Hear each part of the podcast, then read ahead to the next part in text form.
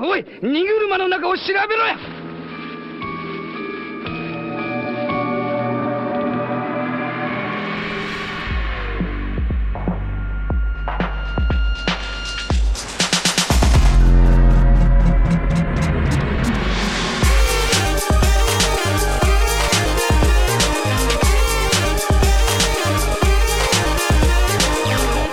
Ahoj, tady je Standa Biller a dnes spolu umřeme s vládním konsolidačním balíčkem.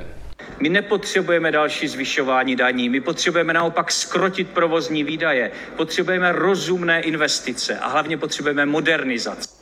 Vláda vyhrála volby s heslem, že nikdy nebude zvyšovat daně, protože stát má šetřit sám na sobě. Po dvou letech vláda přiznala, že prostě lhala a daně zvýšit musí. Kdo chtěl tento před volbama věděl, to jen vládní strany, zvláště z koalice spolu, nechtěli nikdy připustit, že to bude a že to je nutné. Opakuju to tady často, ale přesto v roce 2020 zrušila ODS pomocí Andreje Babiše a SPD super hrubou mzdu. Vytvořili tak spolu v rozpočtu díru ve výši 100 miliard korun plus minus, což je dnes už mnohem více vzhledem celkovému růstu ekonomiky a tedy růstu toho, co všechno by bylo možné vybrat. Tehdy opakoval Stanjura i Fiala, že není vůbec žádný problém tyto peníze uspořit. Po utvoření vlády jim trvalo bezmála dva roky, než se jim podařilo splácat dohromady něco, co alespoň částečně tu celkovou díru zalátá. A to se vůbec nedostali k té celkové částce, kterou tehdy rozpočtu sebrali. Nejednalo se totiž jen o superhrubou mzdu, ale také další věci, jako bylo třeba zrušení daně z nabití nemovitosti. Před více než rokem pak třeba vláda zrušila EET, z čehož byli všichni nadšení, ale nevíme proč vlastně.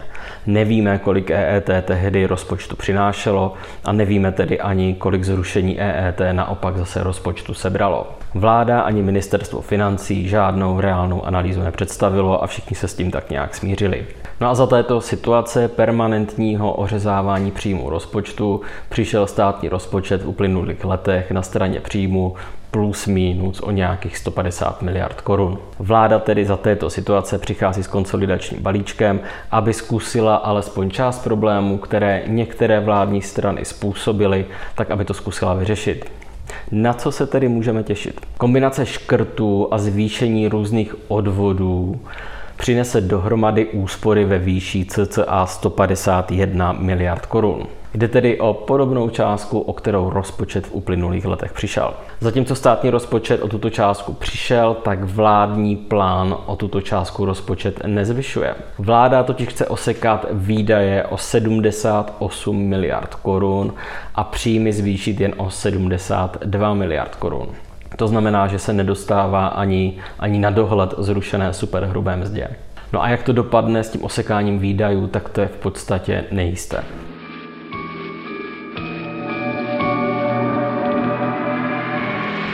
Vláda zvyšuje daně firmám z 19 na 21 Zvýší také lehce odvody OSVČ, což teda respekt, protože tady v tomto jde přímo proti svým voličům, kterým slíbila, že jim daně nikdy nezvedne. Samozřejmě to více odnesou nízkopříjmoví živnostníci, protože bohatí jsou v této zemi a pro pravici posvátní. Dále balíček ruší nebo snižuje různé daňové výjimky, jako třeba sleva na nepracujícího manžela nebo manželku a nebo školkovné.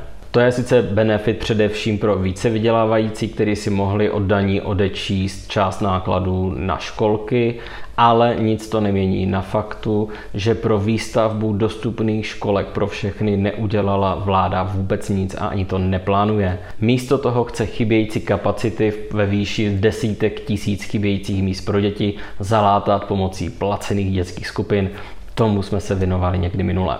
Zatímco zvyšování odvodů živnostníků dává smysl vzhledem k tomu, jak málo jsou v České republice danění ve srovnání se zaměstnanci, bizarně zavedení staronové daně v případě zaměstnanců, což se tedy bude jmenovat nemocenské pojištění a to ve výši 0,6% z příjmu. Nemocenské pojištění, pokud se zaměstnanci samozřejmě platíte, respektive platí ho za vás zaměstnavatel, to zůstane. Vládu ale napadlo, že by mohla totéž ještě strhávat přímo vám z vaší výplaty. Ta tak klesne o těch 0,6%, což bude dělat nějakých v průměru 200-250 korun měsíčně a to se vyplatí. Týkat se to bude samozřejmě i nízkopříjmových, protože zvláště pravice velmi ráda žene chudé do práce, ale pak jim to míní pořádně osladit. No a posledním klíčovým asi bodem je změna sazeb DPH. Ty nově budou tedy 2, 12 a 21% Začněme uh, něčím pozitivním, protože i to v tom celém balíku najdeme.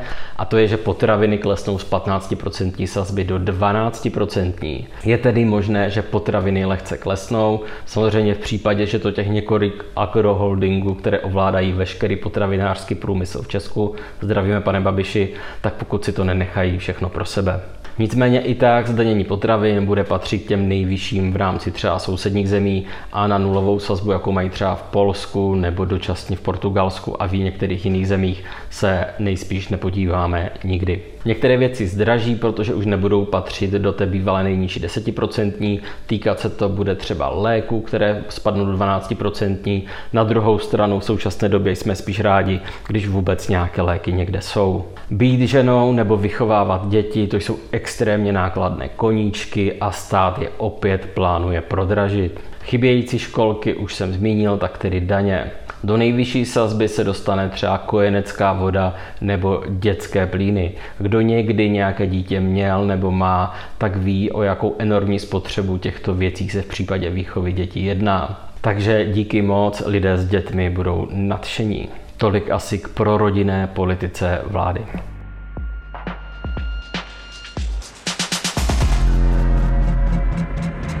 Pokud milujete pořad Všichni tady umřeme a chtěli byste ho podpořit, kupte si nové tričko s věčně hladovou marunou na e-shopu Alarmu na adrese e-shop.denikalarm.cz. Děkujeme. Oj,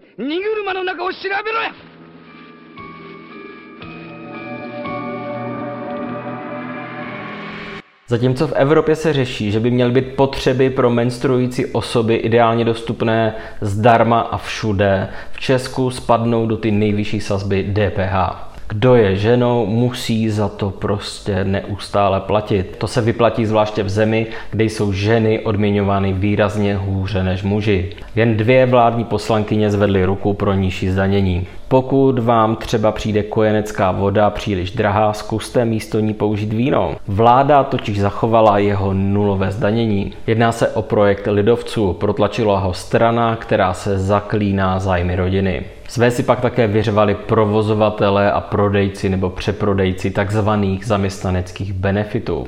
To jsou věci, které vám dávají firmy místo peněz, místo aby vám dali peníze a vy jste si za to koupili, co sami uznáte za vhodné. Do poloviny průměrné mzdy tak budou tyto takzvané benefity osvobozeny od daně. Dojde také ke zvýšení komicky nízké daně z nemovitostí, nicméně i tak zůstane jednou z nejnižších v Evropě. Stavební spořitelny si pak prolobovali zachování stavebního spoření, což je sociální podpora státu těm, kdo si spoří tímto způsobem. Stát takto dotuje eh, lidi, kteří si spoří a současně také stavební spořitelny. Navzdory názvu to sestavení nemá společného nic a za takto uspořené peníze a za státní sociální podporu, protože to sociální podpora je, si pak můžete koupit, co chcete. Příspěvek se tedy sníží na polovinu, nicméně zůstane. Asi po 100 letech se zvýší dálniční známka, a to konkrétně na 2300 korun, což je pořád výrazně méně, než kolik stojí roční předplacená karta na MHD v průměrném městě, třeba v Brně. Petr Fiala označil schválení tohoto balíčku za jednu z nejdůležitějších věcí v tomto volebním období, což je opravdu smutné.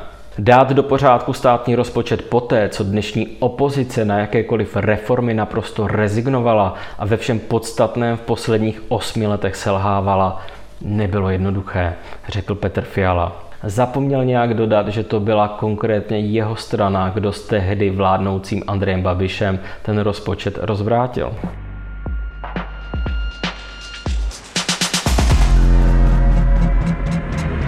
Fiala sice říká, že se jedná o jednu z nejdůležitějších věcí, ale celou její přípravu provázel reálně informační chaos. O něm nakonec vypovídá třeba zářijový průzkum CVVM, podle něhož většina lidí balíčku nerozumí a méně než třetina čeká, že se změny promítnou do fungování státu pozitivně.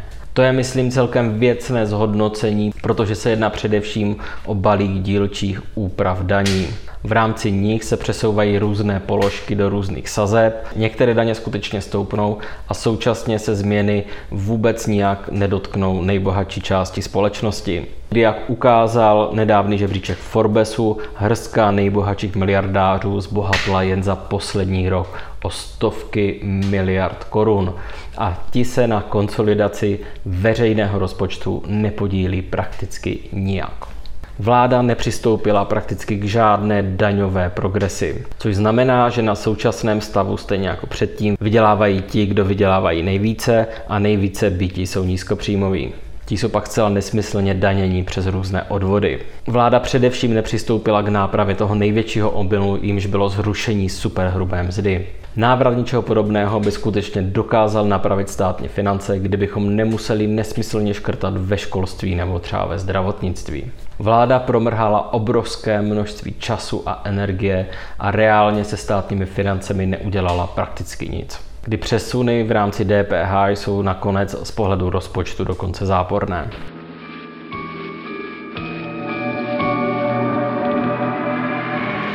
Je nejvyšší čas přeřadit na nižší rychlost, ubrat plyn a začít brzdit, abychom nemuseli za několik let těsně před nárazem do dluhové zdi zatahovat za ruční brzdu. Těmito slovy obhajoval v médiích balíček. Čeští politici milují auta, takže se o ně, stejně jako třeba o fotbal, snaží opřít různé metafory, kterými však, protože je stejně neumí používat, věci spíše zatemňují, než by něco skutečně vysvětlili. Nám ujíždí reálně celá Evropa a potřebujeme spíše ve všem přidat, kdybych už měl zůstat u téhleté automobilové metafory. Tato vláda je prostě taková jedna velká brzda. Je něco jako auto, akorát bohužel není auto, protože to by šlo aspoň sešrotovat. Je to vláda, která dva roky, co si vyráběla, teď to představila a výsledkem je jedno takový nic. Tak uh, Díky za pozornost, uvidíme se zase příště. Pokud jste to ještě neudělali, zvažte podporu Alarmu, protože, jak jistě víte, Maruna má pořád hlad. Dneska je to navíc i pravda, protože jsem mi zapomněl vzít granule a dostane nažrat až zítra.